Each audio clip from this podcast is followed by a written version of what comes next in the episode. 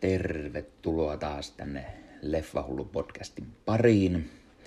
Tällä kertaa jatketaan taas synttärisankareiden parissa, joskin pikkuisen eh, myöhässä tämä jakso tulee, mutta otetaan tällä kertaa jakson aiheeksi eh, loistava näyttelijä Brian Cranston – Brian Cranston äh, täytti juuri pyöreitä.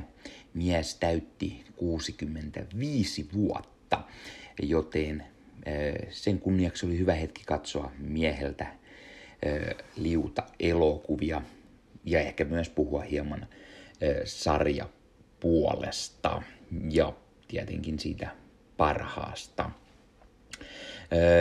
Eli itse olen joskus nähnyt Brian Cranstonia siellä täällä. Hän näytteli sarjapuolessa muun muassa siinä Veljemme on Nero-sarjassa, Malcolm in the Middle. En nähnyt muistaakseni sitä sarjaa hirveän paljon, kun se TV-stä aikanaan tuli, ja nykyään sitä ei oikein tahdo mistään nähdä. sen lisäksi hän oli Muutamissa jaksoissa. Ne jaksot olen nähnyt muutamaan otteeseenkin, niin kuin koko Seinfeldin loistava sarja. ja viime vuosinakin muistan nähneeni ainakin jonkun niistä jaksoista, jossa hän, eli Brian Cranston, näyttelee. Tietenkin ehdottomasti se joka minusta teki suuren Brian Cranston-fanin, oli luonnollisesti Breaking Bad. itse lähdin Breaking Bad maailman hieman myöhässä. innostuin siitä, siitä oikeastaan vasta siinä kohtaa, kun sarja oli tullut sen nelisen kautta. Ja sen verran sitä jo löytyi, löytyi Netflixistä. Se itse asiassa oli ensimmäisiä ohjelmia, mitä ikinä katsoin Netflixistä, kun sen aikanaan otin. Mm, muistan myös selvästi sen, että itse asiassa oli tullut enemmän kuin neljä kautta. Vitosen eka puolisko taisi olla myös jo tullut, sillä sen verran katsoin. Koukutuin kuitenkin sarjan todella paljon ja katsoin sen kokonaisuudessaan hyvin lyhyen aikaan ei itse asiassa täytyy sanoa, että, sanon hieman väärin. Näin aikanaan sen ykköskauden ja silloin en koukuttunut siihen niin paljon. Se ei jotenkin lähtenyt silloin ekalla katsomiskerralla. Ja vasta sitten tokalla kerralla, kun katsoin Netflixistä, niin silloin rakastuin siihen sarjaan ja miten huikea se on. Ja ehdottomasti, miten loistava Brian Cranston on Breaking Badissa. Breaking Bad on sarjana muutenkin ehdottomasti yksi kaikkien aikojen suosikkisarjoistani. Ja ei käsisi vähiten sen takia, että Brian Cranston on siinä loistava, mutta niin on myös Aaron Paul, joka tekee todella huikeaa roolityötä, sekä moni loistava äh, sivuosan näyttelijä äh, Bob Odenkirk Saul Goodmanina – oli jopa niin loistava, että sai oman spin-off-sarjan. Öö, ja sitten tietenkin Giancarlo Esposito, joka näytteli Gus Fringia, aivan huikeaa roolityötä ja monen moni, monia muita, mitä siinä on. Luonnollisesti Brian Cranston silti se kaikkein paras ja se teki itsestäni suuren, suuren Brian Cranston fanin. Nyt kuitenkin mm, Breaking Badia en lähtenyt katsomaan tähän jaksoa varten uudestaan. Olen sen nähnyt varmaan kolme kertaa kokonaisuudessaan. Ehkä jopa enemmän, en ole ihan varma. Olen siis todella kova Breaking Bad-fani. Se sarja on niin loistava, että sen takia tietenkin halusin alkaa katsomaan paljon Brian Cranston leffoja kun se oli tullut. Ja osa niistä ei ole kauhean mairittelevia leffoja, tai osassa hänen roolinsa on lähes mitään sanomaton.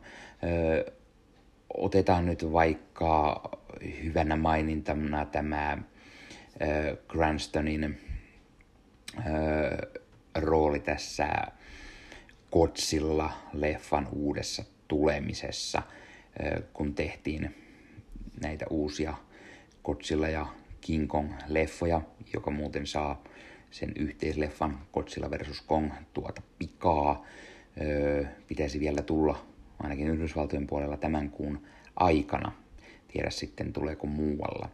Mutta tämä Godzilla, öö, Godzilla-leffa, jossa Cranston näytteli, olin, olin innoissani, yes, Brian Cranston mukana Godzillassa ja hänen roolinsa on siinä täysin mitään sanomaton, todella lyhyt. Samanlaisia rooleja hänellä oli jossain muuallakin. Öö, en nyt muista ihan suoraan missä leffoissa. Öö, ainakin Power Rangersissa se on sellainen melko lyhyt rooli, mutta muutenkin se elokuva on vähän sellainen, että ehkä ei siitä sen enempää. Mainitset toki, jos pidit itse siitä. Öö, mainitan myös se, että kun tähän näitä leffoja otan käsittelyyn, niin luonnollisesti niin kuin ennenkin osan olen nähnyt ja osa en ole, joten katsotaan mitä kaikkea saadaan katseluun ja mitä mieltä niistä olin. Öö, ja mainintana se, että öö, All the Way-elokuva, sitä käsittelin aiemmin podcast-jaksossa, jossa puhuin poliittisista elokuvista – Joten jos kiinnostaa miettiä niin siitä, niin katso kautta kuuntele se. Vanhempi jakso tuli joskus viime marraskuussa. All the Way on siis elokuva, joka kertoi LPJstä, eli Lyndon B. Johnsonista, miehestä, joka oli varapresidenttina John F. Kennedylle ja josta sitten tulee presidentti, kun John F. Kennedy murhataan. Ja se kertoo hänen presidenttiydestään. Todella hyvä elokuva ja Brian Cranston luonnollisesti tekee todella loistavaa roolityötä, joten jo sen takia se kannattaa katsoa. Mutta nyt alku Speakin jälkeen ensimmäisen leffan parin, mitä katsoin. Ja ensimmäisenä katsoin uudelleen The Infiltrator-sarjan sarjan leffan vuodelta 2016 elokuva kertoo Kolumbian huumesodasta, huumesodasta Pablo Escobaria vastaan ja Yhdysvaltain tullista, joka yrittää tämmöisen rahanpesuvyhdin paljastaa sillä, että he laittavat tänne Escobarin mm, porukoihin tällaisen infiltratorin, eli tämmöisen miehen, joka soluttautuu sinne ja esittää jotain toista roolia. Ja tämä mies on Brian Cranston. Hänen hahmonsa Robert Mazur on siis mies, joka työskentelee Yhdysvaltain tullille, tällainen eräänlainen agentti, jos niin voi sanoa, jo, ja hän tekee paljon soluttautumisrooleja ja sitten hän soluttautuu sinne Pablo Escobarin kartelliin ja yrittää sitten esittää rooliaan loistavasti. Ja elokuvassa se näytetään todella hienosti, miten, miten Brian Cranstonin tämä hahmo, hän opettelee tällaisen roolin, yrittää muistaa tällaisia tiettyjä juttuja siitä, hän kouluttaa tämmöisen uuden naispuolisen agentin, joka esittää hänen tyttöystäväänsä tai kihlattuaan tulevaa vaimoaan.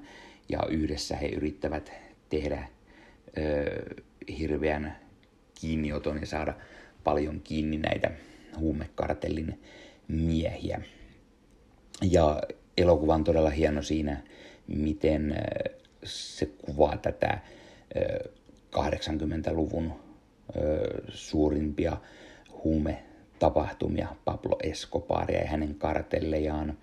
Ja sitten siitä, miten nämä miehet yrittävät soluttautua sinne Pablon jengiin ja tehdä erännäköisiä erilaisia keinoja, miten hänet sitten saadaan kiinni ja, tai hänen miehiään oikeastaan, niin Pabloa, spoileri, spoileri, ei Pabloa tässä kiinni saada, vaan jotain muita hänen miehistään.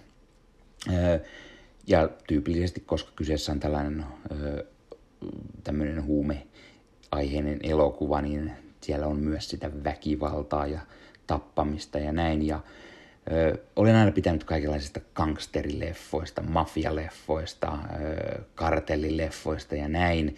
Ja se on yksi syy, miksi myös nautin tästä todella paljon.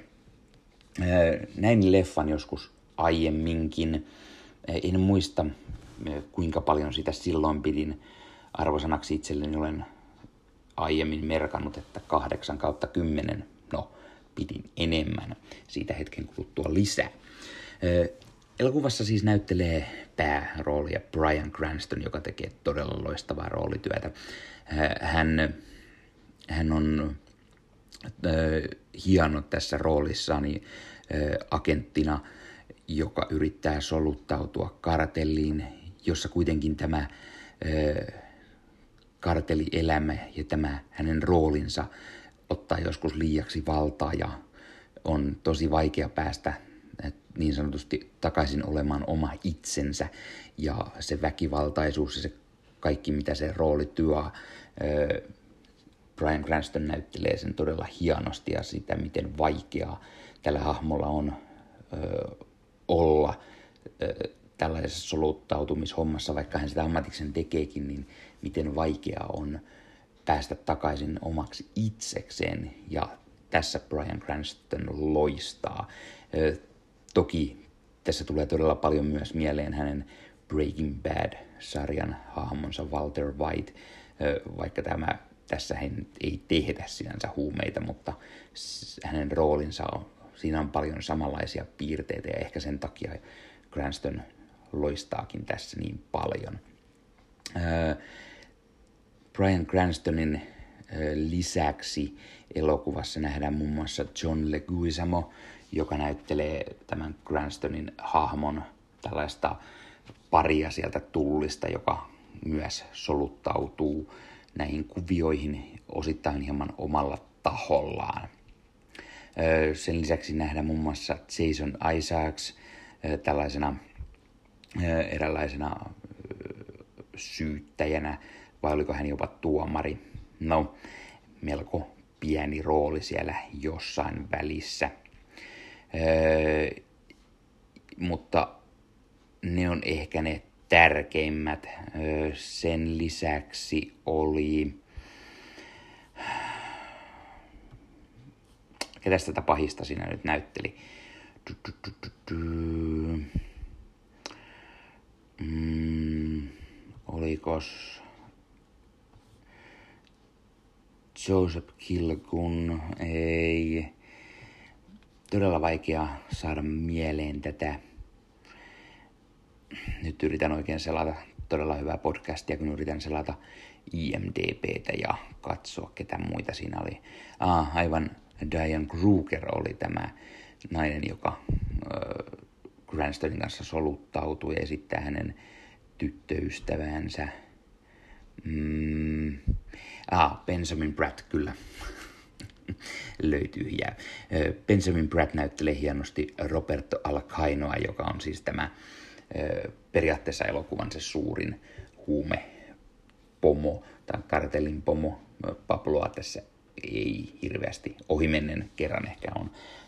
Benjamin Pratt tekee myös hyvää roolityötä tällaisena kolumbialaisena huumekartellin pomona, mutta ehdottomasti Brian Cranston on se, joka on tässä loistava. Ja Brian Cranstonin roolityö yksin on se, mikä nostaa tämän elokuvan todella loistavaksi leffaksi.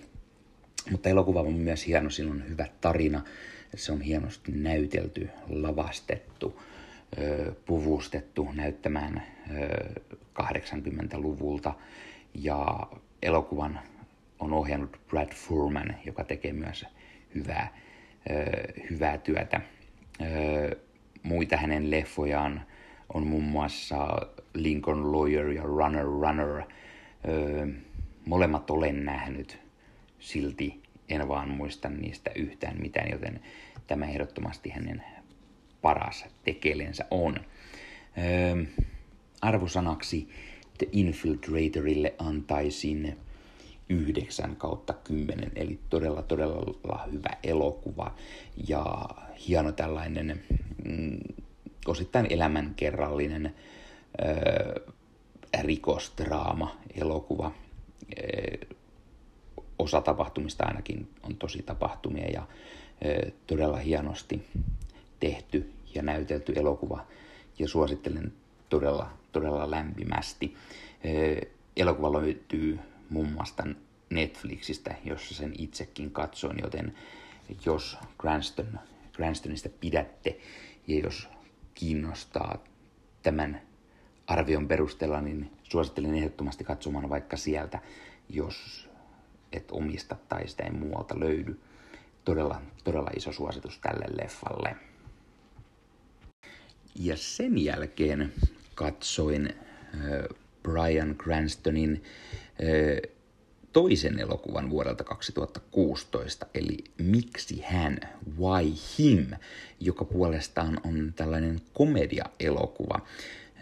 Brian Cranston on siitä hyvä näyttelijä, että hän hallitsee todella hienosti sekä draaman että komedian. Onhan hänellä molempia myös sarjapuolelta tullut pidempiä sarjoja Malcolm in the Middle komedioista ja Breaking Bad draamasta ja molemmissa hän loistaa. Ja Why Him on hyvä osoitus hänen hienoista komediataidoistaan ja hän on todella hyvä tässä elokuvassa, niin kuin no lähes aina. Ö, mutta ehdottomasti sen lisäksi elokuvan muut näyttelijät tukevat tätä elokuvaa ja tekevät siitä todella hyvän ja hauskan.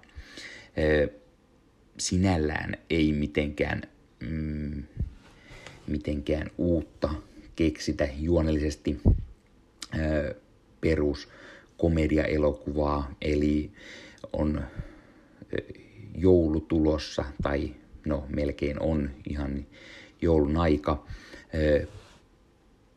Flemingin perhe, perheen isän Ned Flemingin eli Brian Cranstonin johdolla lähtee viettämään joulua tämän Cranstonin hahmon tyttären uuden miesystävän luo tai käy ilmi, että tällä tytöllä on niin sanotusti poikaystävä ja perhe ei ole vain kuullut tästä aiemmin ja he lähtevät sitten, sitten Kaliforniaan, jossa he tutustuvat tähän mm, uuteen poikaystävään.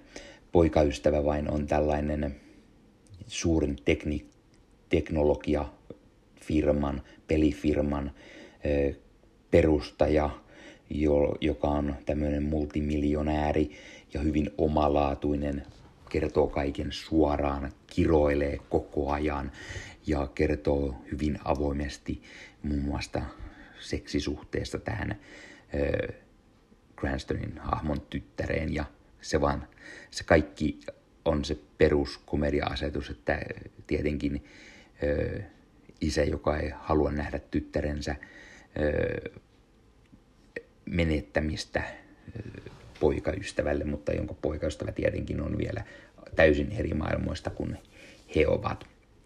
Ö, ja nämä aiheuttavat hauskoja tilanteita ja kaiken näköistä muuta tässä elokuvassa. Elokuvassa on myös hyvät ö, näyttelijät. Brian Cranston, joka näyttelee siis tätä ö, perheen isää. Hänen vaimoaan näyttelee Megan Mullally, myös todella hyvä komedianäyttelijä. Ö, perheen tytärtä näyttelee Joey Dutch. Ö, nimenä ei välttämättä niin tunnettu, tai en itse heti häntä nimen perusteella muista muualta. Mutta sen lisäksi ehdottomasti Cranstonin lisäksi parhautta on James Franco, joka on tämän tämän Cranstonin hahmon tyttären se miesystävä Laird. Ja siinä hän onnistuu mahdottoman hienosti. Hän on todella hieno tässä roolissaan. Cedric the Entertainer näyttelee hyvää tällaista pientä sivuroolia tässä elokuvassa. Ja sen lisäksi todella, todella hauska sivuhahmo on Kiikan Michael Keele, joka näyttelee tällaista Gustavia, Gustav, joka on tämän, mm,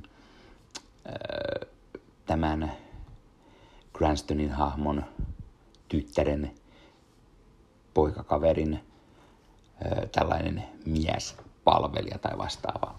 No okei, ehkä puhutaan nimeltä, joten menee helpommin. Eli James Frankon hahmo Laird, joka on siis tämä miljonääri, niin hänen tällainen miespalvelijansa on siis tämä Keegan Michael King Gustav, ja se antaa hienoja tällaisia hauskoja lisätvistejä tähän. Hän on hyvin hauskalla aksentilla varustettu ja hän opettaa samalla tälle James Frankon hahmolle itsepuolustusta ja hyökkää aina yhtäkkiä jostain ja heillä on tällaista hienoa taistelua ja puolustusjuttuja ja parkouria ja muuta ja ne on hauskoja lisiä. Sen lisäksi elokuvassa on muun muassa Kaylee Kuko, joka on ääniroolissa tässä. Hän näyttelee Justinia, joka on, no, se on eräänlainen Sirin vastike, tällainen tekoäly, joka pyörittää koko tätä Lairdin elämää, auttaa häntä kaikessa. Ja todella hauska tällainen, tällainen äänirooli hänellä. Tietenkin tämä tekoäly Justin on koko ajan läsnä, joten hän nauhoittelee ja kommentoi aina väliin hauskasti.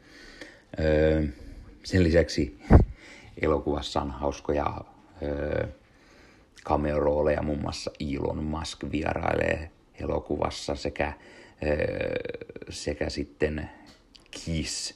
Muun muassa nähdään loppumetreillä, spoilereita jälleen, todella, todella hauskoja lisiä tähän elokuvaan tuo juuri tällaiset sivuhahmot, cameo-roolit, niin kuin juuri Kissin Gene Simmons ja, ja Peter Chris ja tämmöisiä hyviä, hyviä pieniä cameo-rooleja. Ö, elokuva on siis hyvin tällainen, no, lämminhenkinen pöhkö komedia-elokuva. Joulun aikaan sopii, joten se olisi ollut hyvä katsoa joulujaksoa varten. En vaan muistanut, että tämä oli jouluelokuva, joten se jäi silloin katsomatta, mutta sopii loistavasti tähän Brian Cranston jaksoon. Ja Brian Cranston vetää todella hyvää komediaroolia ja näyttää myös sen, että hän todellakin osaa draaman lisäksi myös komediaa. Elokuvan on ohjannut John Hamburg – joka ohjauspuolelta on muun muassa ohjannut Pollu kuvioihin, I Love You Man ja sitten tämän Why Him, eli tällaisia komediallisia, komediallisia elokuvia. Ja myös käsikirjoitus- ja tuotantopuolella hänellä on useita muita komedialeffoja. Ja tämänkin hän on myös ollut käsikirjoittamassa arvosanaa tälle. Olen nähnyt tämän kerran aiemmin leffateatterissa kaverin kanssa tai kavereiden. Silloin se oli todella todella hauskaa ja juuri kaveriporukassa komediat on parasta antia. Ö, mutta kyllä se nauratti myös yksin katsottuna ja ö, viihdyin todella paljon sen parissa, joten ö, sanotaan, että kahdeksan ja puoli kautta kymmenen, eli todella viihdyttävä komedia – Jotkut vihaavat ehkä nykykomedioita ja ovat vain sitä mieltä, että 60, 70, 80-luvun komediat on, ne on ne parhaat. Ysärilläkin ehkä joitain, mutta nykykomedioita haukutaan. Itse olen kaikki ruokainen, pidän myös nykykomedioista, kunhan ne on vain hyvin tehty ja näytelty. Ja tämä on ehdottomasti on hyvin näytelty. James Franco ja Brian Cranston loistavat tässä, ja sekä Keegan Michael Key, joka vetää loistavan sivuroolin. Myös Cedric the Entertainer on hyvä sivuroolissaan, mutta ne, ne näyttelijät ja heidän roolinsa on todella hyvä, ja tarina on hauska, lämminhenkinen, jonka takia voin ehdottomasti sitä suositella. Katson itse elokuvan Disney Plusasta, koska tämä on Foxin elokuva, niin se löytyy Disney Plusasta, joten käykää vaikka sieltä kurkkaamassa, jos kiinnostaa Brian Cranstonin, James Francon komedia leffat. Tämä on todella hyvä ja suosittelen ehdottomasti kaikille. Ja sitten katsoin elokuvan Wakefield vuodelta 2016. Ja täytyy sanoa, että tämä oli taas sellainen oikein kunnon Brian Cranston show, sillä tämä on hyvin mielenkiintoinen rooli häneltä ja hän saa taas kerran loistaa tässä roolissa. Tämä on myös hyvin paljon sellainen vähän niin kuin teatteri esityksen tyylinen elokuva. Eli voisi hyvin olla teatteria tämä, tämä tarina, tämä elokuva. Elokuvassa Howard Wakefield, hän on tällainen lakimies, joka eräänä päivänä hän lähtee tai saapuu töistä kotiin ja sitten, sitten käy niin, että hän näkee kotiin saapuessaan pihalla pesukarhun. Hän hätistelee sitä pois, mutta samalla hän huomaa, että autotallin ö, ovi on auki tai tällainen autotallin yläkerrassa sijaitseva ö, vähän niin kuin ullakko tämän ovi on auki. Hän lähtee häätämään tätä pesukarhua sieltä pois, koska on varma, että se sinne meni. Törmää siihen pesukarhun ja häätää tämän pois, mutta samalla hän huomaa ikkunasta perheensä, joka kotona siinä sitten viereisessä rakennuksessa viettää iltaa. Vaimo koittaa hänelle soittaa, mutta hän ei vastaa, koska he ovat vaimon kanssa riidelleet jostain. Ja hän päättää viettää illan sitten siellä ullakolla tai tämän autotallin ullakolla. Sen jälkeen hän huomaa herävänsä aamulla. Ei, ei vitsi mennä kertomaan vaimolle, että oli yön taas jossain. Vaimo epäilee kuitenkin, että hän on ollut vieraissa tai jotain ja päättää odottaa, että vaimo lähtee töihin. Sitten alkaa yllättäen vähän sattua ja tapahtua, eli vaimo soittaakin poliisit jonkun päästä ja ihmettelee, mihin mies on kadonnut ja samalla Howard taas tajuaa, että ei hän haluakaan välttämättä kotiin. Hän alkaa asustamaan täällä ullakolla. Hän viettää siellä aikaa seuraten, mitä perhe ja naapurit tekevät. Ja koska hän ei viitsi mennä kotiin edes ruokaa hakemaan, kun sen yhden kerran, päättää hän alkaa roskiksesta ottamaan, mitä vaimo sitten heittää pois. Ja sen jälkeen hän alkaa dyykkaamaan ihan lähiseudun roskiksia ja elämään sillä. Ja hänestä muuttuu tällainen, tällainen periaatteessa vähän niin kuin koditon spurku, elää toisten ruuilla ja ö, hän ei käy suihkussa ja ö, Brian Cranston muuttautuu tässä täysin, täysin niin kuin siis laitapuolen kulkijaksi. Hiukset, parta kasvaa, kynnet, hän, hän nuhrustuu ja hänestä muuttuu ihan selvästi tällainen koditon. Periaatteessa hänellä on koti. Hän, hän asuu täysin, täysin siellä kotinsa ullakolla tai tämän autotallin ullakolla ja viettää siellä aikaa. Ja tämä on oikeastaan kertomus siitä, miten hän periaatteessa äh, hän sekoaa tekee vapaaehtoisesti tämän muuntautumisen sitten spurkuksi tai tämmöiseksi laitapuolen kulkijaksi, asunnottomaksi, vaikka hänellä on koti, perhe ja hän asustaa autotallin yläpuolella. Mutta samalla tämä hulluus on ehkä kuitenkin se, että hän avaa silmänsä ja hän alkaa näkemään maailmaa eri tavalla.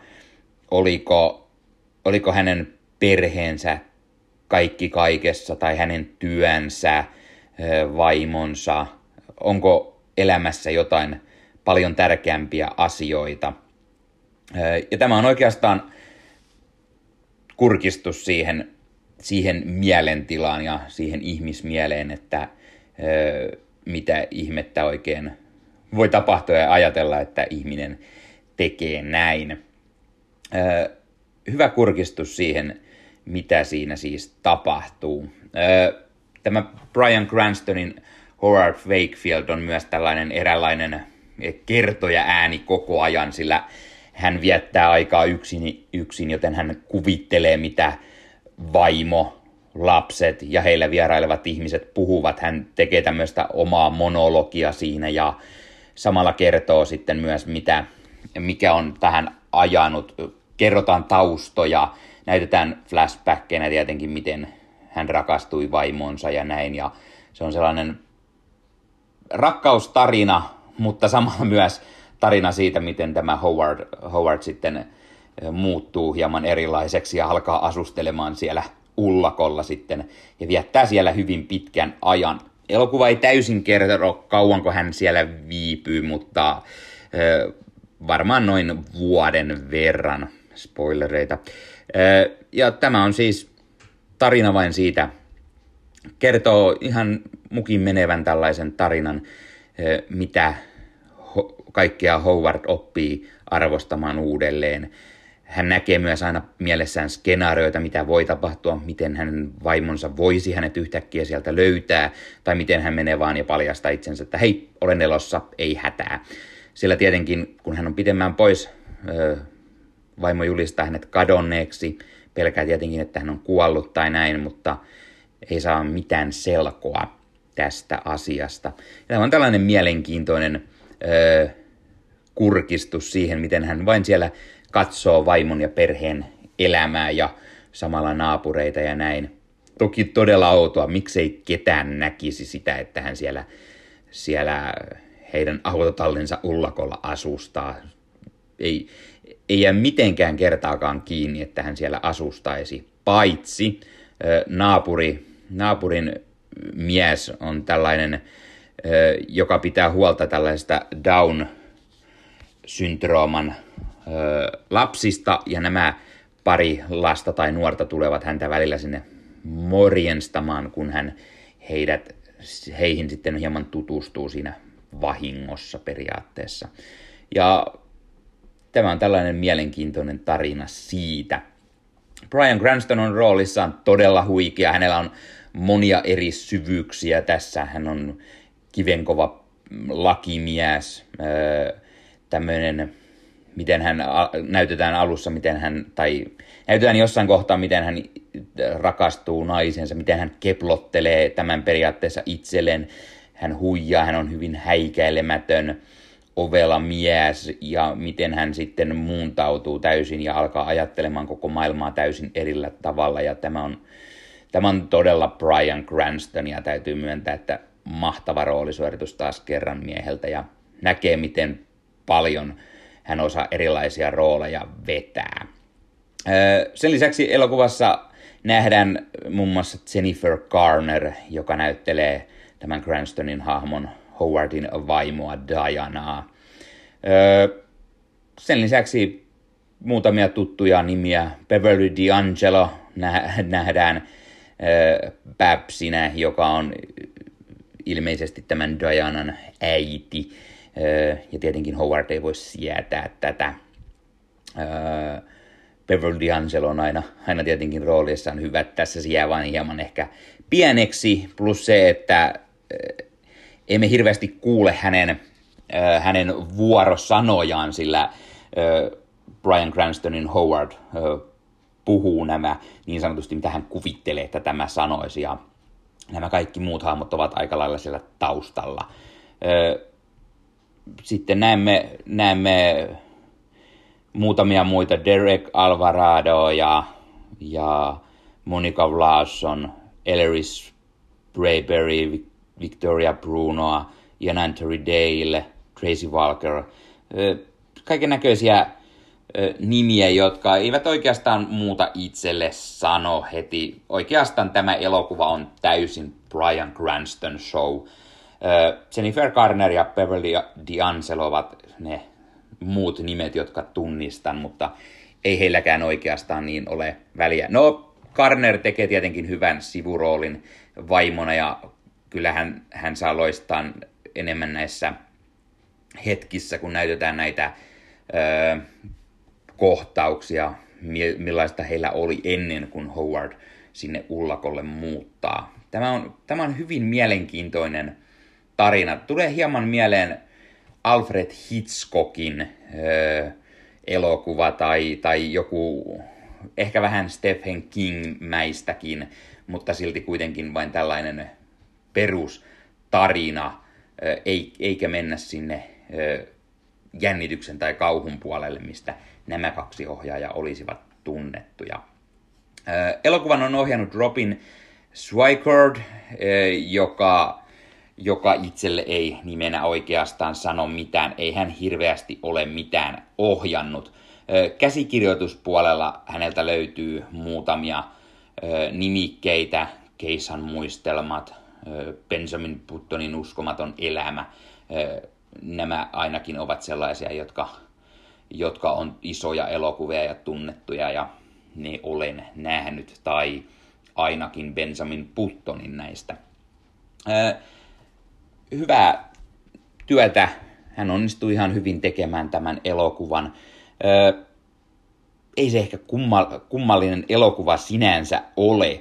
Ei siinä se voi olla paikoin hieman hidastempoinen, hieman ehkä puuduttava ja ei edistä välttämättä juonen kulkua koko ajan hirveän paljon, mutta Brian Cranston vetää roolin niin hienosti, että tämä elokuva on jo pelkästään sen takia katsomisen arvoinen. Arvosanaksi antaisin varmaan seitsemän ja puoli kautta kymmenen, eli ei mikään loistava elokuva. Cranstoniltakin löytyy elokuvallisesti ehkä parempia, mutta tämä pelkästään hänen roolisuorituksensa tässä on se, minkä takia tätä jo suosittelen ehdottomasti katsomaan. Ja, ja sen takia katsoin tämän itsekin, että tätä kehuttiin, että kannattaa katsoa. Ja hyvä niin, pidin hänen roolisuorituksestaan todella paljon. Sitten oli vuorossa vuoden 2017 The Upside. Ja elokuvan siis äh, äh, yhdysvaltalainen remake tästä äh, ranskalaisesta The Intouchables-elokuvasta. Ja täytyy ensimmäisenä heti sanoa, että vaikka kaikki ovat hehkuttaneet aina tuota Intouchables koskemattomat elokuvaa, niin ei, en ole sitä koskaan nähnyt. Ja menin härskisti vaan tähän remakeen ihan, koska siinä on Brian Cranston. Halusin sen vihdoin nähdä tätä podcastia varten, ja koska olen ollut nyt jo useamman vuoden suuri Brian Cranston fani, niin päätin, että katson nyt kuitenkin tämän version ensin ja jossain vaiheessa myöhemmin sitten sen alkuperäisteoksen In Bless. Eli en osaa verrata näitä kahta keskenään ja en tiedä, että kuinka paljon parempi se toinen on tai niin poispäin. Eli kerron vain mietteeni tästä elokuvasta. Eli The Upside on kertomus tällaisesta rikkaasta miehestä, Philip Lacassesta, jota näyttelee Brian Cranston. Ja hän on neliraaja halvaantunut. Ja mm, hänelle pitää etsiä uutta avustajaa, joka sitten auttaisi häntä kaikenlaisissa askareissa, mihin tämä mies ei itse pysty, koska hän on halvaantunut kaulasta alaspäin.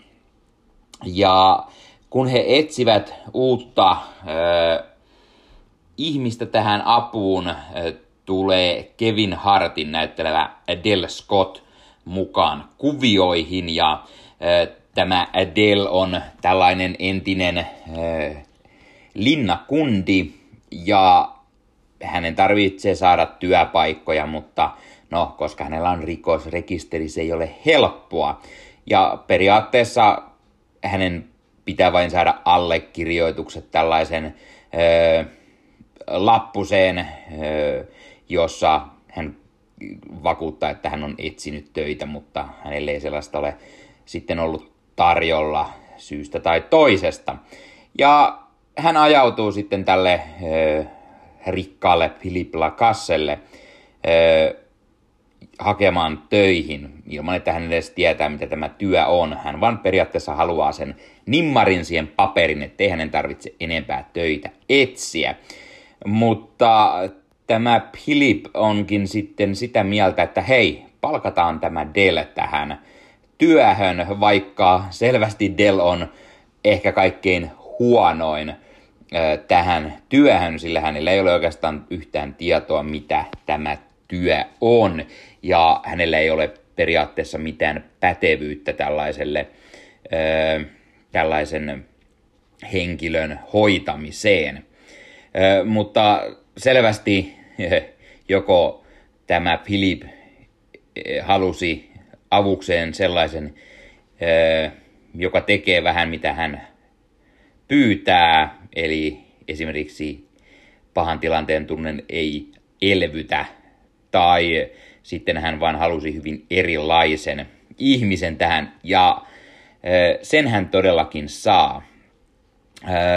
Ja kun Delille alkaa valkenemaan, että tähän kuuluu kaikki edut, alkaa työkin maistumaan paljon paremmin, ja he lopulta ystävystyvät tämän Filipin kanssa. Del on menettänyt vaimonsa ja lapsensa, tai siis vaimo ei enää halua nähdä häntä ja lapsenkin kanssa melko huonot välit. Asunto on mennyt alta ja niin poispäin, mutta sitten Delille valkenee, että Filipin luota hän saa ihan, ihan huoneen, jossa hän saa asua tällaisessa hienossa huoneistossa ja, ja palkkakin on ö, todella hyvä. Hän saa ajella Filipin hienoilla Ferrareilla ja muilla ö, miljoonaluokan autoilla. Ja sen lisäksi hän saa tehdä oikeastaan mitä vain ja Filip yrittää auttaa häntä sitten löytämään elämälleen päämäärää, tarkoitusta ja sitä, mikä, mikä olisi sitten se Delin juttu. Ja samalla taas Del yrittää ottaa Filippiä nauttimaan elämästä ja siitä, että vaikka hän onkin neliraa ja halvaantunut, niin se ei ole kaiken loppu. Ja sekä auttaa Filippiä myös hieman naisasioissa, koska Filip on nyt tällainen ö, perus ö, körmy niin sanotusti, eli ö, ei, ei oikeastaan halua, halua lähestyä ketään, koska se asia, että hän on neliraa ja halvaantunut, se vaikuttaa kaikkien mieleen todella paljon ja se on aina vain kaikille että se asia ja hän ei halua aina olla kaikkien holhottavana ja kaikkien avun tarpeessa niin sanotusti. Sen lisäksi elokuvassa on tämä Filipin, no se on eräänlainen Filipin toimitusjohtajana, assistenttina, joka auttaa häntä myös vähän kaikessa. Nicole Kidmanin tähdittämä Jyvön, ja hän on täällä, joka yrittää auttaa sitten tätä Deliä näissä kaikissa, mutta vahtii häntä ei yhtään pidä hänestä ja yrittää oikeastaan saada hänet vain äh, fex sieltä, eli erotettua.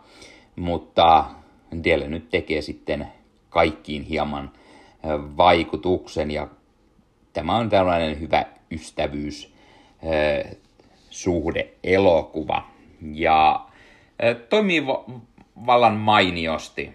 Tämä on tällainen komedia, draamaa, no mitä muuta voi odottaa, kun pääosissa on Kevin Hart. No selvästi huumoria. Ja kun on kyse Brian Cranstonista, mitä voi odottaa? No oikeastaan mitä vain.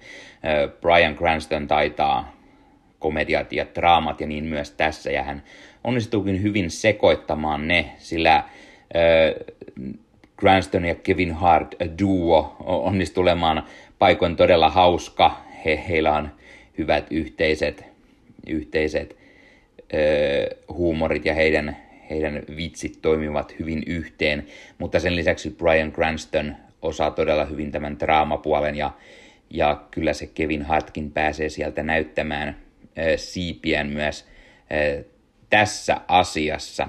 Ö, elokuva on paikoin hyvin koskettava tarina. Joo, voi olla, että alkuperäinen olisi ehkä enemmänkin sitä, tämä ehkä menee hieman enemmän kuitenkin koko ajan sinne komedian puolelle. E, mutta kun alkuperäistä olen nähnyt, niin tällä mennään, enkä niitä lähde vertailemaan. Tämä oli tällainen hyvä e, komedia-draama-elokuva. Kevin Hart ja Brian Cranston ovat rooleissaan todella hyviä. Cranston nyt aina on tietenkin. Nicole Kidman sopii hienosti tähän roolinsa tällaisena tiukkapipoisena ö, eh, naisena, joka pitää sitten huolta kaikesta tämän Filipin asioista ja yrittää samalla sitten saada tämän ö, eh, Kevin Hartin Delille potkut, mutta ehkä taustalla on myös jotain hieman enemmän. Sen lisäksi elokuvassa nähdään muun muassa Tate Donovan, joka on, on tällainen naapurin rikas mies tälle Filipille. Äh, no, kaveri, ei ehkä voi sanoa niin, he eivät välttämättä tule hirveän hyvin toimeen, mutta samassa talossa asuvat. Sen lisäksi elokuvassa nähdään muun muassa Julianna Margulies, joka, joka on sitten tällainen Filipin ihastus, kirjekaveri niin sanotusti.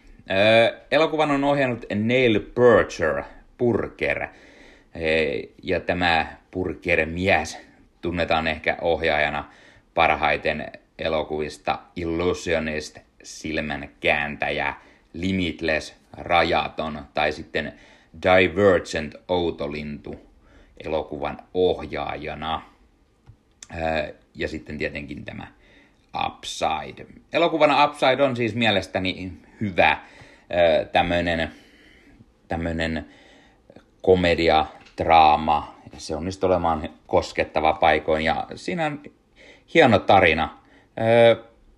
Pidin elokuvasta paljon. Ei se ehkä ole mikään täydellinen leffa, mutta hyvä tällainen elokuva saa ajattelemaan, on samalla hyvän mielen tuollainen komedia ja näyttelijät toimivat rooleissaan todella hyvin. Öö, elokuva on Amazon Primeista, jossa sen katsoin, joten käykää katsomassa, jos kiinnostaa. Öö, arvosana voisin antaa mm, seitsemän ja puoli kautta kymmenen. Se on hyvä elokuva, mutta ei se ehkä yllä sinne huipulle asti. Silti suosittelen todella paljon. Jos ei muuten, niin katsokaa se Brian Cranstonin takia. Se on todella hyvä leffa. Ja jos olette nähneet alkuperäisen, ette halua nähdä mitään remakeä koskaan, koska eihän se voi olla alkuperäisen tasoinen, niin hei, ehkä tämä ei ole teille, mutta Brian Cranstonin takia jo pelkästään itse halusin tämän nähdä ja hyvä, että katsoin, pidin tästä kuitenkin melko paljon. Ja sitten oli vuorossa vuoden 2015 elokuva Drumbo. Ja elokuva on tällainen elämänkerrallinen äh, draama-elokuva. joka sijoittuu 40-luvun lopun Hollywoodiin, jossa Hollywoodin yksi kovimmista käsikirjoittajista Dalton Trumbo ja hänen ystävänsä toiset käsikirjoittajat joutuvat Hollywoodin mustalle listalle, sillä he ovat kommunisteja. Ja tämähän oli siihen aikaan täysin no-no homma ja tuota, tämä on elokuva siitä. Eli äh, kasa äh, Hollywoodin äh, käsikirjoittajia, no on siinä ehkä muutama näyttelijä ja muukin, kun he tunnustavat olevansa kommunisteja. He joutuvat, joutuvat siitä kongressin eteen ja, ja sen jälkeen he joutuvat mustalle listalle sekä myös joutuvat vankilaan sitten lopulta. Ja tämän jälkeen kukaan ei heitä suostu palkkaamaan ja täytyy koittaa keksiä joku toinen tapa elättää sitten perhettä. Mutta mitä muuta Dalton Trumbo osaisi tehdä kuin käsikirjoituksia elokuviin. Ja niin hän tekeekin. Hän alkaa ystävineen tekemään salanimien turvin.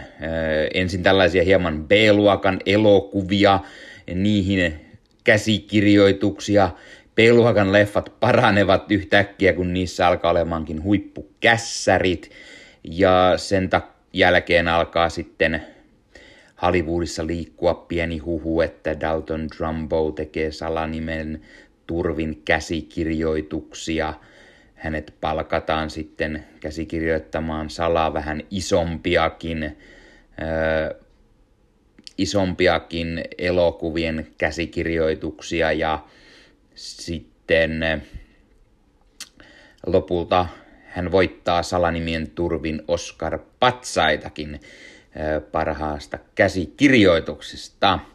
Mutta tämä on kertomus siitä, millaisen ahdinkoon nämä käsikirjoittajat ja muut Hollywoodissa joutui sille peloittavan kuuluisalle mustalle listalle ihan vain ö, poliittisten uskomuksiensa vuoksi. Ja sen vuoksi siis, että he olivat kommunisteja. Ö, heitä aletaan syrjimään, heitä alkaa koko kansakunta vihaamaan, miten se vaikuttaa näihin miehiin ja miten lopulta sieltä suosta niin sanotusti päästään nousemaan ja päästään taas takaisin Hollywoodin niin sanotusti suosioon ja päästään vihdoin julkaisemaan sitten omalla nimellä myös elokuvia. Elokuva on todella todella mielenkiintoinen, kuvaa Hollywoodia 40, 50 luvuilla, mennään jopa 60-luvulle. Ja äh, siellä on tuttuja naamoja tai näyttelijöitä, jotka, jotka esittävät näitä tuttuja hahmoja ja tuttuja nimiä hyppii sieltä täällä ja hienoa tällainen aikakausi ja pidän juuri tämän tyylisistä elokuvista, jotka kertovat Hollywoodista ja millaista siellä ennen aikaan on ollut. Ja kaikki ei todellakaan ollut täysin ruusuisia tarinoita, vaan siellä joukossa on juuri tällaisia e, ikävimpiäkin tarinoita, mutta todella, todella mielenkiintoista. E, Brian Cranston siis loistaa Dalton Drumbona. Hän tekee häikäisevän hyvää roolityötä jälleen kerran. Tämä jopa poiki Granstonille Oscar-ehdokkuuden roolistaan. Valitettavasti hän ei palkintoa siitä saanutkaan. Mutta aina, aina ei voi voittaa. Tuli myös muista palkintokaaloista ehdokkuuksia, muun muassa Golden Globista, mutta siinäkään ei sitä tullut siellä oli joku kovempi. se on ymmärrettävää, joskus käy näin. Sen lisäksi elokuvassa nähdään muun muassa Michael Stuhlbarg, joka näyttelee tällaista eräänlaista isoa näyttelijä Edward G. Robinsonia. Nähdään Diane Lane, joka näyttelee Dalton Drumbon vaimoa Clioa.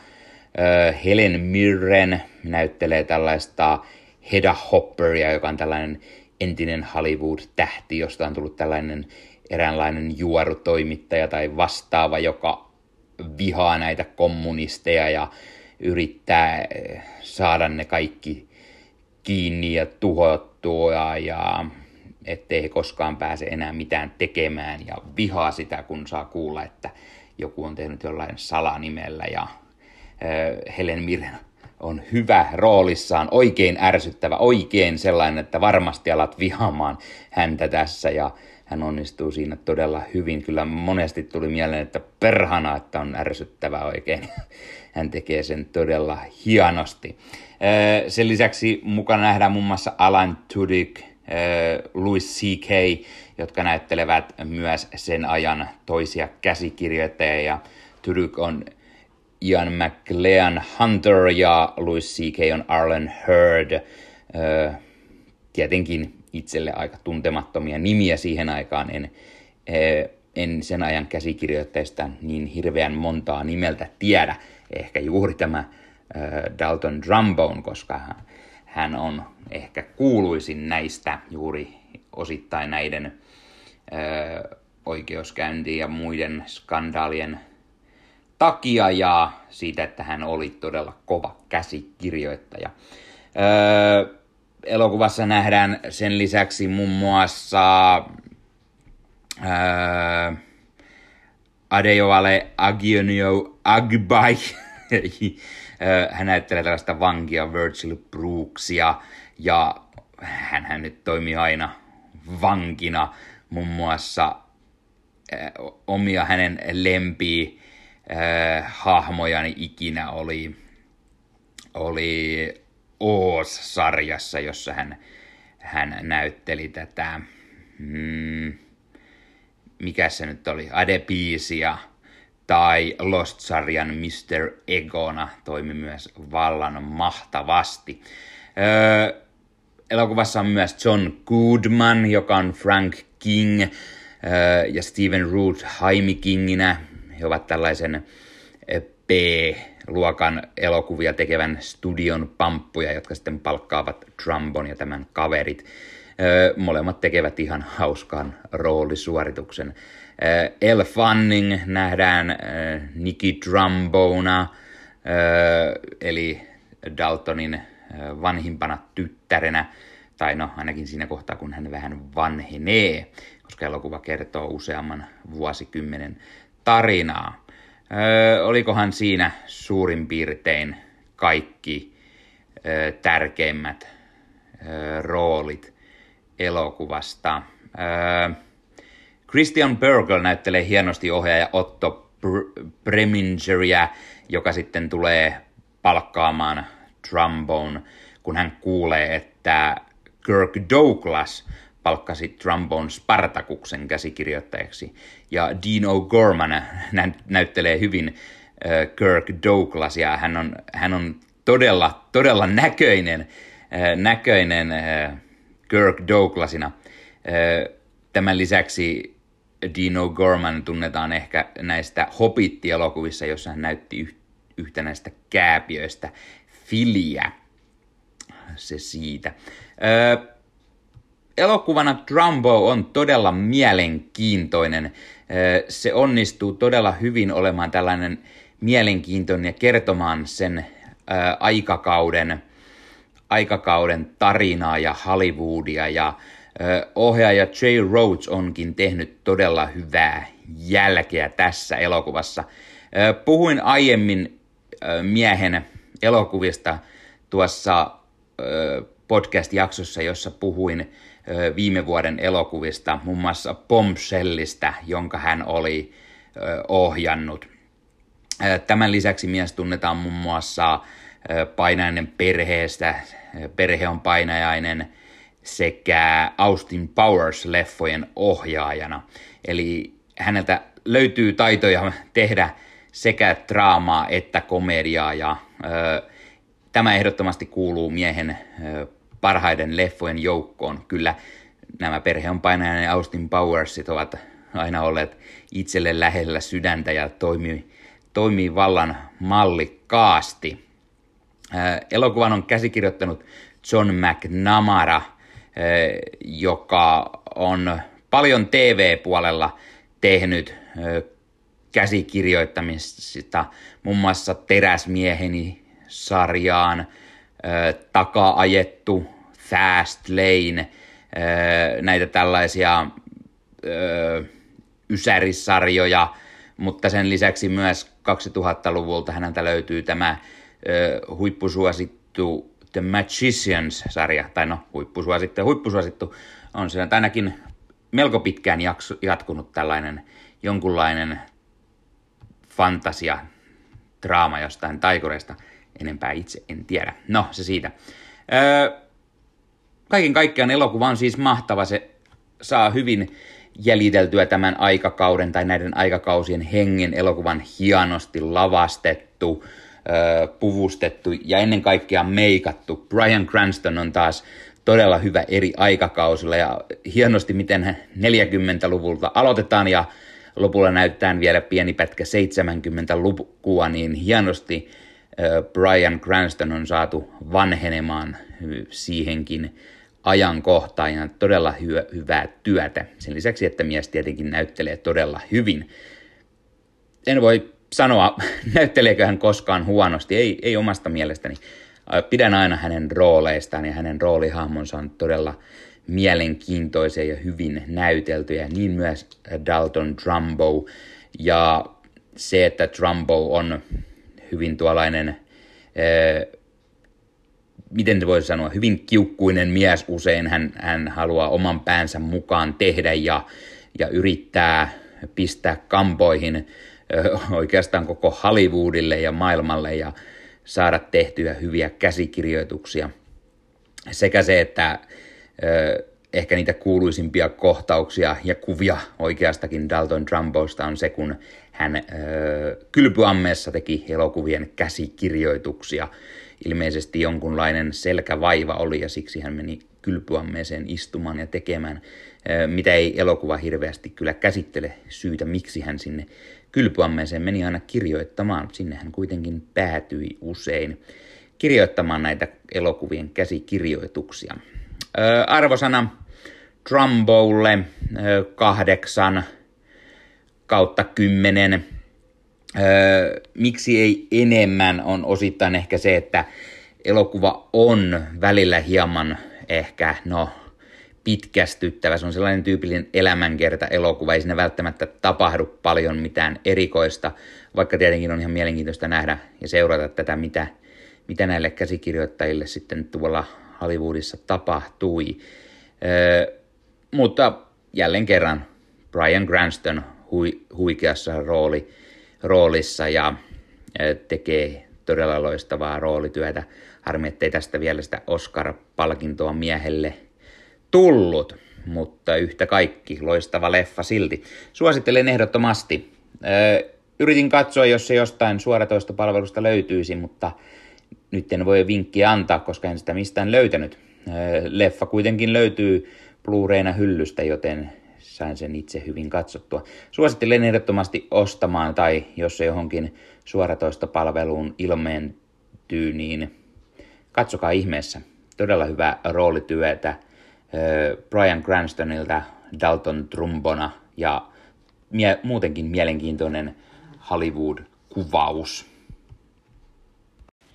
Ja sitten viimeisenä tätä jaksoa varten katselin äh, Brian Cranstonin uuden minisarjan Your Honor. Äh, tämä minisarja on Showtime-kanavan äh, sarja, mutta meillä täällä Suomessa se näkyy HBO Nordicilla, kuten kaikki muutkin Showtime-kanavan sarjat, tai ainakin tähän asti on ollut, sillä meillä lanseerataan tämä Paramount Plus tuossa tuota pikaa uudelleen ja Showtime kanavana kuuluu CBSlle, joka on Paramountin kanssa samaa firmaa ja tämä Showtime-kanavan sarjat pitäisi siis jatkossa ilmeisesti tulla sinne Paramount Plusan puolelle, joten voi olla, että niitä ei sitten enää jatkossa tule tuonne, ää, tuonne HBO Nordicin puolelle ollenkaan. No, se siis siitä. Your Honor on tällainen uh, minisarja. Se on draamaa, thrilleriä. Uh, siinä on tällainen uh, eräänlainen rikosmysteeri tai useampikin. Elokuva kertoo tällaisesta New Orleanslaisesta tuomarista, jota näyttelee Brian Cranston. Tämä tuomari Michael Desiato törmää eränä päivänä pahan ongelmaan, kun hänen poikansa Adam törmää vahingossa autollaan tällaisen moottoripyörä kuljettajaan. Tämä moottoripyöräkuljettaja kuolee siihen paikalle ja Adam ei uskalla lähteä siitä järkytyksen vuoksi oikeastaan kertomaan kenellekään. Hän menee, menee sitten ja kertoo tämän tarinan isälleen. No, eihän siinä auta mikään muu sitten tietenkään kuin lähteä kertomaan poliisille, että näin tapahtui, että poika ajoi jonkun yli ja lähti siitä sitten karkuun, eikä, eikä tehnyt mitään. Tai poika yritti ensin vähän soittaa 911, mutta sitten sitten hän peloissaan löikin sen kiinni ja tämä poika siihen sitten kuoli ja hän lähti pakoon. No kun hän menee isälleen kertomaan tästä, isä tietenkin oikeuden tuomarina on heti, että hei hei hei, tämä täytyy mennä poliisille kertomaan. Hän, hän tuntee tietenkin poliisia suurena tuomarina, niin hän menee sitten sanoo, sopii tapaamisen poliisin kanssa, kun he pääsevät poliisilaitokselle – isä on menossa ensin itse kertomaan pientä pohjustusta ja sitten hän sattumalta törmää siellä tämän pojan vanhempiin. Jimin ja Gina Baxterin ja nämä ovat koko kaupungin rikollisuuden pahimmat gangsterit, gangsteriperhe, ja hän tajuaa, että, he, että poika tappoi sitten gangstereiden pojan, joten hän tajuaa, että ei tätä voi mennä kertomaan. Sitä tulee niin pahaa kostoa, että ei parane mennä kertomaan tätä poliiselle, eikä siinä sitten auta mikään muu kuin peitellä tämä, tämä äh, hit and run. Joten äh, Brian Cranstonin Michael Desiato alkaa sitten peittelemään tätä tarinaa tai tätä yliajoa. Hän keksi erilaisia tarinoita siihen, pojalleen alipit ja muut, yrittää hoitaa kaiken kuntoon, kaikki mahdolliset veret putsataan pois ja niin pois päin, ja pyydetään joku sitten vielä kaiken lisäksi suhteiden kautta joku pikkurikollinen varastamaan sitten heidän auto, jolla on sitten yli ajettu, jotta ei siitäkään ketään tietäisi, joten hän voi ilmoittaa auton varastetuksi ja sen jälkeen se mennään tuhoamaan. No sitten alkaa tietenkin kaiken näköisiä sivujuonia. Tämä, ketä tämän auton käy varastamassa, jää kiinni poliiseille. Ja, ja muutenkin nämä kaikki valheet alkavat sitten pikkuhiljaa murenemaan ja, ja koko ajan Grandstonin hahmo joutuu keksimään lisää tapoja päästä pois tästä ö, valtavaksi suoksi muodostuneessa ongelmassa ja, ja se on todella, todella haastavaa.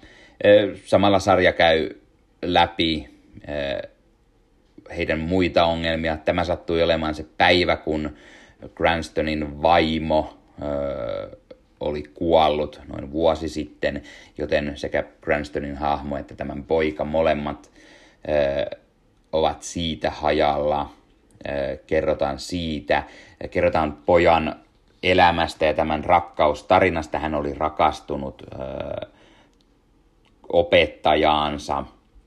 Se tuo tietenkin ongelmaa, sillä poika on alaikäinen ja, ja kaiken näköisiä muita koukeroita tuodaan, tuodaan tämän Cranstonin hahmon Anoppia mukaan.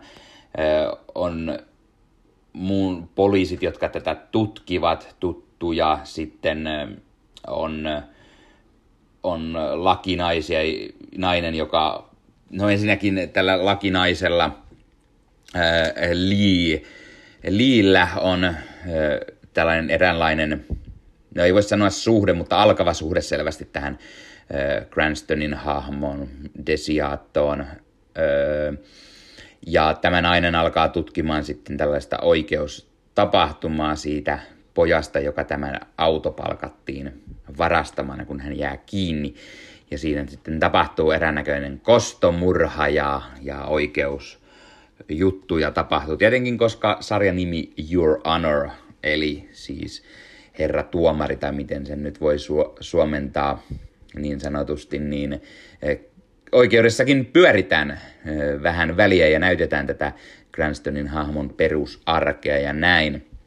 Ja näytetään myös, eh, miten paljon tällä gangsterilla Jimmy Baxterilla, jota muuten näyttelee Michael Stuhlbarg hienosti, miten hänellä ja hänen perheellään menee tämän pojan kuoltua, miten he hakevat kostoja, näytetään kilpailevaa jengiä ja tämän tarinaa.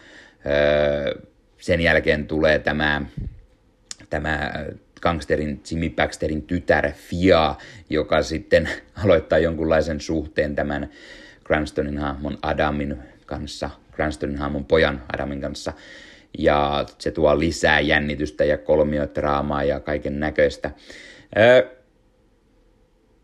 siinä pääpiirteittäin en lähde spoilaamaan enempää, mitä siinä tapahtuu, ö, mutta oikeuteen mennään ja ö, tätä ö, tappoa, murhaa, miksi sitä sanotaankaan, sitä yritetään piilotella ja kaikin keinoin ja sitten se vaan pikkuhiljaa murenee se koko tarina ja tässä on jännitystä juuri se, että mitä tapahtuu, lähteekö tämä gangsteri sitten kostamaan, saako hän sen selville, ketä on takana ja niin poispäin.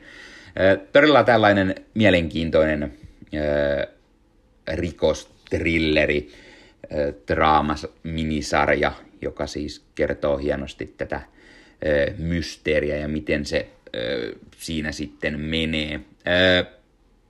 Samalla nämä sivutarinat, niistä osittain tulee mieleen näistä rakkaustarinoista ja muista jonkunlainen saippua sarja.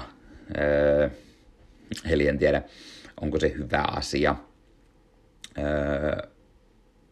Lopulta kuitenkin täytyy sanoa, että kun sarja menee loppuun, se loppuu hyvin, mutta jättää sen tarinan sen verran auki, että menee niin tunteisiin sen lopun kanssa, että voi perhana, tähänkö tämä tämä kymmenen jaksoa kestävä tarina päättyy.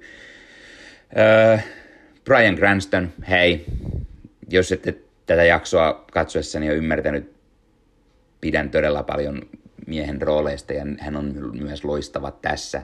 Hän on niin, niin loistava Brian Cranston hahmo taas kuin olla ja voi. Öö, tämä kun tämä tuomari, näytetään sitä kun hän on, hän on tuomari hänen oikeusjuttujaan, näytetään miten hän käsittelee sitä vaimon kuolemaa, miten hän alkaa peittelemään tätä, tätä pojan, kun poika ajaa yli tämän gangsterin pojan, miten hän sitä alkaa peittelemään ja miten sieltä pikkuhiljaa tulee hänestäkin esiin sitä, vaikka hän tuomari onkin, niin miten hänestä pikkuhiljaa tulee sellaista pientä rikollisvivahteita ja e, miten hän menee paikoitellen todella äärimmäisyyksiin peitellessään tätä, tätä tapahtumaa ja miten paljon sieltä taas kerran e, Brian Cranstonilla tulee esiin tämä Walter White-mainen e, roolihahmo ja tämä, tämä samantyylinen tyylisiä vivahteita nähdään, ja Cranston tekee sen taas kerran niin loistavasti, että ei voi kuin ihailla. Toivon mukaan lähtee palkintoja kotiin, hemmypalkinto ainakin olisi sieltä sitten, kun se kaala syksyllä koittaa, niin Brian Cranstonille ehdottomasti minisarjan pääosapalkintoja ja hyvää roolia tekee.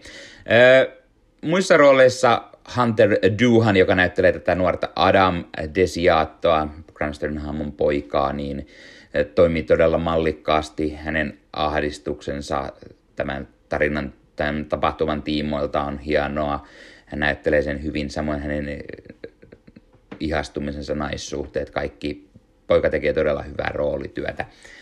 Michael Stuhlbarg, joka näyttelee tätä gangsteria Stuhlbarg, ai että Stuhlbarg on aina niin gangsteri. Hän, hänen suurimmat osat hänen rooleistaan on aina jonkunlainen gangsteri ja hän on kyllä mahtava niissä rooleissa. Esimerkiksi tässä Boardwalk Empire-sarjassa hän, hän onnistuu todella mallikkaasti juuri tällaisessa gangsterin roolissa ja niin myös tässä.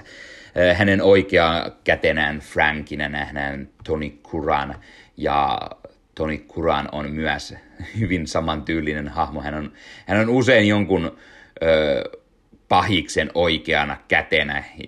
Toimii, toimii todella mallikkaasti tällaisissa rooleissa. Ö, Hope Davies nähdään tänä, tämän gangsterin vaimona Sinana. Hän tekee myös hyvää työtä ja näyttää, että tässä perheessä ehkä kuitenkin on tämä mafioson pomon vaimo on se, joka ehkä sitä showta jollain tavalla pyörittää. Heidän vanhempana poikanaan Carlona nähdään Jimmy Stanton. Hän, hän, hän on myös hyvä roolissaan tällaisena nuorempana gangsterina, kun yrittää pyörittää jonkunlaista huumebisnestä ja on joutunut vankilaan aiemmin jostain ja myös todella hyvä roolisuoritus häneltä. Carmen Ejoko näyttelee tätä lakinaista liitä, hän tekee hyvää roolityötä. Isaiah Whitlock Jr. on tämmöinen Charlie, näyttelee siis tällaista miestä, joka on tämän Cranstonin hahmon kaveri ja hän pyrkii pormestariksi samaan aikaan ja on, hänelläkin on hämäriä suhteita ja auttaa Cranstonia periaatteessa peittelemään tätä hit and runia, vaikka hän ei itse ehkä tiedäkään, mitä hän peittelee, mutta auttaa tietenkin hyvää ystävänsä kaikin puolin. Marco Martindale näyttelee Elisabethia, tämän Cranstonin hahmon Anoppia, toimii hyvin tässä roolissa ja muita kaikenlaisia pieniä sivurooleissa nähtäviä näyttelijöitä on, mutta ehdottomasti tämä on Brian Cranston, Michael Stuhlbarg show, ja molemmat miehet vetävät todella hyvää roolityötä. Ja sitten ehkä miinuspuolia se, että tämä kymmenen, kymmenen jaksoa kestävä minisarja, se on hyvä, mutta paikoitellen vähän puuduttava. Ne, ne naiskuviot, ne suhteet, niistä tulee mieleen ehkä liikaa saippua sarjamaisuutta ja välillä mennään ehkä liikaa tästä, tästä rikosjutusta pois ja sitten se jännitys hieman siitä katoaa. Mutta pääpointit ovat hyvin kunnossa. Siinä on hyvä mysteeriä ja jännitystä, että miten tässä lopulta tulee tapahtumaan sarjan luojana toimii Peter Moffat ja Moffat nimenä on vähän sellainen, että ensimmäisenä itselle tulee aina mieleen, että hetkonen, eihän tämä nyt vain ole se mies, joka luulen, mutta ei eri Moffat kyseessä. Hän on tehnyt erilaisia TV-sarjoja, Criminal Justicea, Last Postia, Undercoversia, Willitsia ja niin poispäin. Ei sano itselle mitään. Sekoitin hänet tähän Doctor Who-sarjan vetäjä Moffattiin, eri Moffat. No niin, se siitä. Öö, arvosanaksi tälle sarjalle antaisin varmaan lopulta sen kahdeksan kautta kymmenen. Se, se ei yllä sinne huippuun, sinne ysin kympin hujakoille. Välillä, välillä tarina menee sen verran ehkä tylsäksi ja, ja nämä sivukoukerot lähtevät hieman liikaa sivuraiteille ilman, että se niin paljon kiinnostaa ja sitten se jännitys hieman katoaa jaksojen myötä välillä. Välillä niihin päästään palaamaan kyllä loistavasti ja näin, mutta ö, oliko kymmenen jaksoa pikkuisen liikaa. Vähän voinut tiivistää tätä tarinaa, niin olisi ollut aika, aika mallikasta. Ehkä myös loppu ärsyttää sen verran, että se tiputtaa hieman arvosanoja. Mutta Brian Cranston loistaa jälleen roolissaan niin kuin aina, jonka takia 8 kautta 10. Otetaan tähän loppuun vielä tällainen pieni maininta siitä omasta ehdottomasti parhaasta Brian Cranston suorituksesta yhdestä kaikkien aikojen parhaasta TV-sarjasta, eli Breaking Badista. Tämä sarja teki itsestäni aikanaan Brian Cranston-fanin, ja se on oikeastaan hyvä syy, miksi aina pidän hänen elokuviensa katsomisesta. Hänen roolisuorituksensa ovat todella loistavia aina, mutta ei mikään ei vedä vertoja Walter Whiteille ja hänen loistavalle roolisuoritukselleen Breaking Bad-sarjassa. Öö, sarja on ehdottomasti omia suosikkisarjoja kautta aikain. Aivan kymppi kautta kymppisarja ei ole yhtään huonoa sanottavaa siitä. Se sarja on tullut katsottua ainakin kolme kertaa kokonaisuudessaan ja se jaksaa joka kerta häikäistä sillä loistavuudellaan. Sen, sen käsikirjoitus on timanttia. Sarjassa on hyviä ohjaajia, jotka onnistuvat osa tekemään jaksoista oikein huippujaksoja. Öö, roolisuoritukset ovat aivan vimosen päälle joka, joka jaksossa ja kaikki hahmot toimivat loistavasti ja se tarina, ai että se on loistavuutta. Sarjan luoja Vin Skilligan on tehnyt loistavaa roolisuorituksen, loistavaa työtä tämän sarjan parissa ja siksi se onkin yksi lempisarjojani. Jos joku ei tiedä mikä on Breaking Bad, niin perhana käy katsomassa heti jostain se sarja. Pitäisi löytyä Netflixistä, joten sinne ja pyörimään saman tien. Loistava, loistava sarja. Sarja kertoo siitä, miten tällaiselle high school-opettajalle, miten hänelle todetaan syöpä ja sitä ei pysty, sitä ei pysty leikkaamaan, joten hän saa periaatteessa kuoleman tuomion ja sitten hän päättää, että perhettä pitäisi ehkä auttaa elättämään, pitäisi saada rahaa jostain ja kun ei koulun opettajana nyt hirveästi tienaa.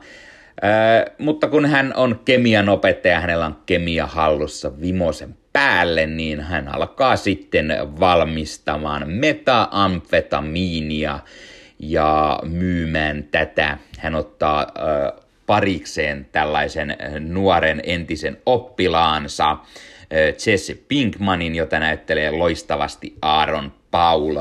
Ja, ja tämä kaksikko alkaa sitten nousemaan tämän koko ö, kaupungin isoimmaksi huumeiden valmistajaksi koko maan ja ö, ehkä koko planeetankin yhdeksi kovimmaksi lopulta. Ja ö, tämä on kertomus siitä, miten noustaan huipulle ja miten sieltä sitten ehkä tullaan jo alaskin. Öö, ja erinäköisiä vaiheita on perheelämän kertomista ja miten, hän yrit, miten tämä päähahmo Walter White yrittää, ettei kukaan saa selville vaimo, Anakanin näyttämä Skyler, ettei tämä saa tietää, mutta sen lisäksi vaimon, vaimon suvusta löytyy sitten tuota, tämmöinen huume, agentti Hank Schrader, jota Dean Norris näyttelee hienosti ja hän yrittää aina pyöritellä siellä ja saada kiinni näitä kaiken näköisiä huumetyyppejä. Bob Odenkirkin Saul Goodman lakimiehenä ajetta toimii niin mahtavasti, jopa niin loistavasti, että sai oman spin-off-sarjansa Better Call Saul.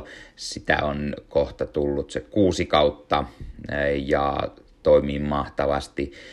Jonathan Banks näyttelee Mike Ehrmantrauttia tällaista tällaista gangstereiden luottomiestä, joka erä, aina erinäisin keinoin hoitelee vihollisia ja auttaa kaikessa mahdollisissa, varsinkin Gus Fringia, jota Giancarlo Esposito näyttelee mahtavasti. Hän on tällainen, tällainen huumeiden, huume puolen ison pomo, joka sitten, sitten samalla pyörittää tällaista eräänlaista pikaruokalaketjuja. Se on kulissina ja ai että toimii mahtavasti. Öö, mitä muuta? Betsy Brandin, Maris Raider. öö, hieno, mutta todella ärsyttävä hahmo. Öö, R.G. Mitte näyttelee Walter Whitein poikaa, junioria. Öö, hyvin mallikkaasti hänkin. Hän on hyvä, hyvä tuollainen sivuhahmo. Jesse Plemons, kun hän on mukana sarjassa, ai että hyvää roolia. Öö, Matt Jonesin öö, hahmo on hauska tässä, hyviä sivuhahmoja. Öö, Kristen Ritter nähdään tässä yhdellä kaudella. Moni muistaa hänet ehkä tästä Marvelin Netflix-sarjasta Jessica Jones, jossa hän kyseistä hahmoa näytteli. Öö, Mark Margolis öö, näyttelee Tio Salamangaa, hyvin tuollaista huume öö, puolen isoa pomoa e, eri piirissä. Tässä yhdistyy niin monta eri, eri, eri huume kartellia niin kuin, ja heidän tarinaansa ja sitten sieltä, miten tämä Brian Cranstonin hahmo sitä tulee sitä hommaa pyörittämään ja miten hänestä tulee se alan kuumin nimi tai hänen sivupersonastaan Heisenbergistä, jonka hän ottaa eh, nimekseen, kun hän alkaa tätä huumebisnestä pyörittämään. Ja siis tämä, tämä, tämä sarja on vaan niin loistava, se kertomus tästä, tästä tarina, se, se, se miten miten lähdetään tähän huumebisnekselle täysin niin kuin nollista, täysin ei, ei millään tavalla kuulu siihen, ollaan vain hittovia ö, koulun kemian opettaja ja sillä lähdetään tekemään, mutta miten heistä tulee se suurin ja mahtavin ja miten sieltä sitten tullaan sieltä huipulta myös alas, se on eräällä tavalla tätä tarinakokonaisuutta. En lähde nyt spoilaamaan sen enempää. Jos joskus haluatte, että kerron enemmän tästä loistavasta sarjasta, niin laittakaa kommentteihin ja kertokaa mietteenne, jos haluatte, että jollain tavalla siitä lisää höpötän. Tämä oli vain tällainen lopun, lopun spiikkaus siitä, miten loistava, loistava sarja tämä on. Breaking Bad, aivan kymppi kautta kymppikaamaa, Brian Cranstonin heittämällä paras roolisuoritus, palkintojakin miehelle sateli, sateli Golden Globeja taisi tulla, Emmyjä tuli ja samoin myös parhaana draamasarjana voitti, voitti ainakin Golden Globeja. Jo, no ainakin yhtenä vuonna tuli Golden Globeja, Emmyjä taisi tullakin sitten Cranstonille, mm, mitä nyt sanoisin, nelisen kappaletta vai viisi huikean määrä kuitenkin. Aaron Paulu voitti, voitti, äh, voitti äh, palkintoja, Anna Khan voitti palkintoja. Ne on niin loistava sarja ja niin ansaitsi kaikki mahdolliset palkinnot.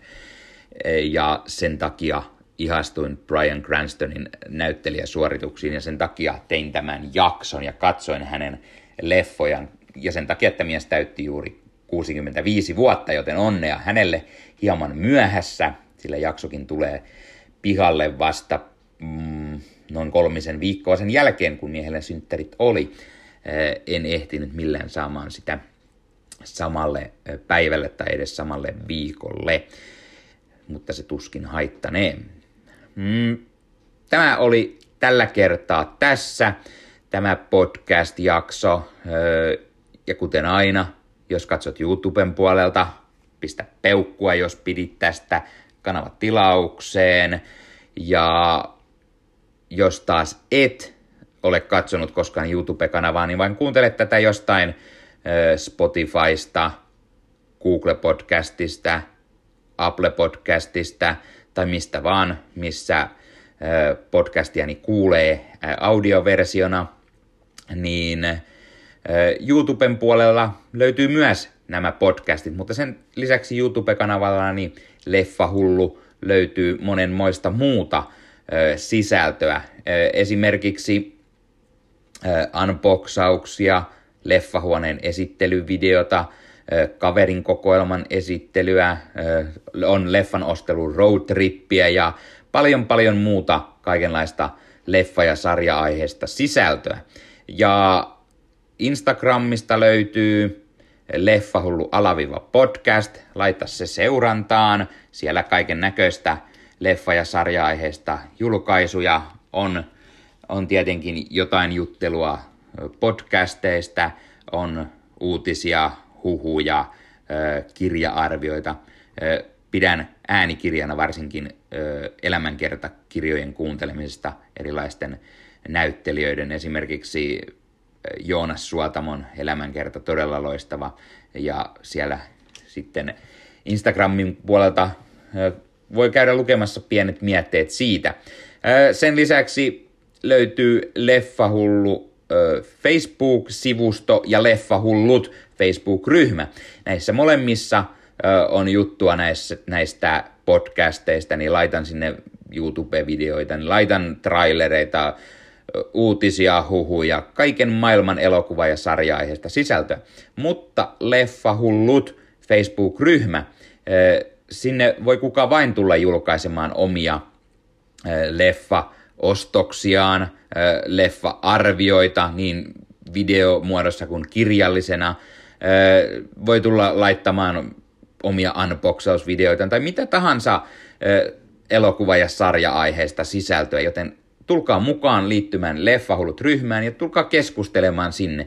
Laitan aina linkkiä ja pienen sepustuksen näistä podcasteista, niin tulkaa sinne vaikka kommentoimaan. Mikä on teidän mielestänne paras Brian Cranston elokuva, mikä on hänen paras roolinsa, oletteko nähneet kaikki nämä, mitä käsittelin, ja tulkaa kertomaan mietteenne tästä jaksosta. Tulkaa myös kertomaan mietteitä tai vi- vinkatkaa, mistä haluaisitte, että jatkossa teen jaksoja.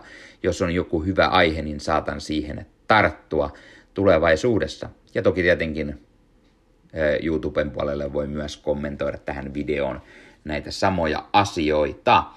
Tämä oli tällä kertaa Brian Cranston jakso. Miehen synttäreiden kunniaksi onnea vielä miehelle siitä ja ei muuta kuin seuraavaan äh, Leffahullu podcast jaksoon ja ei muuta kuin moro!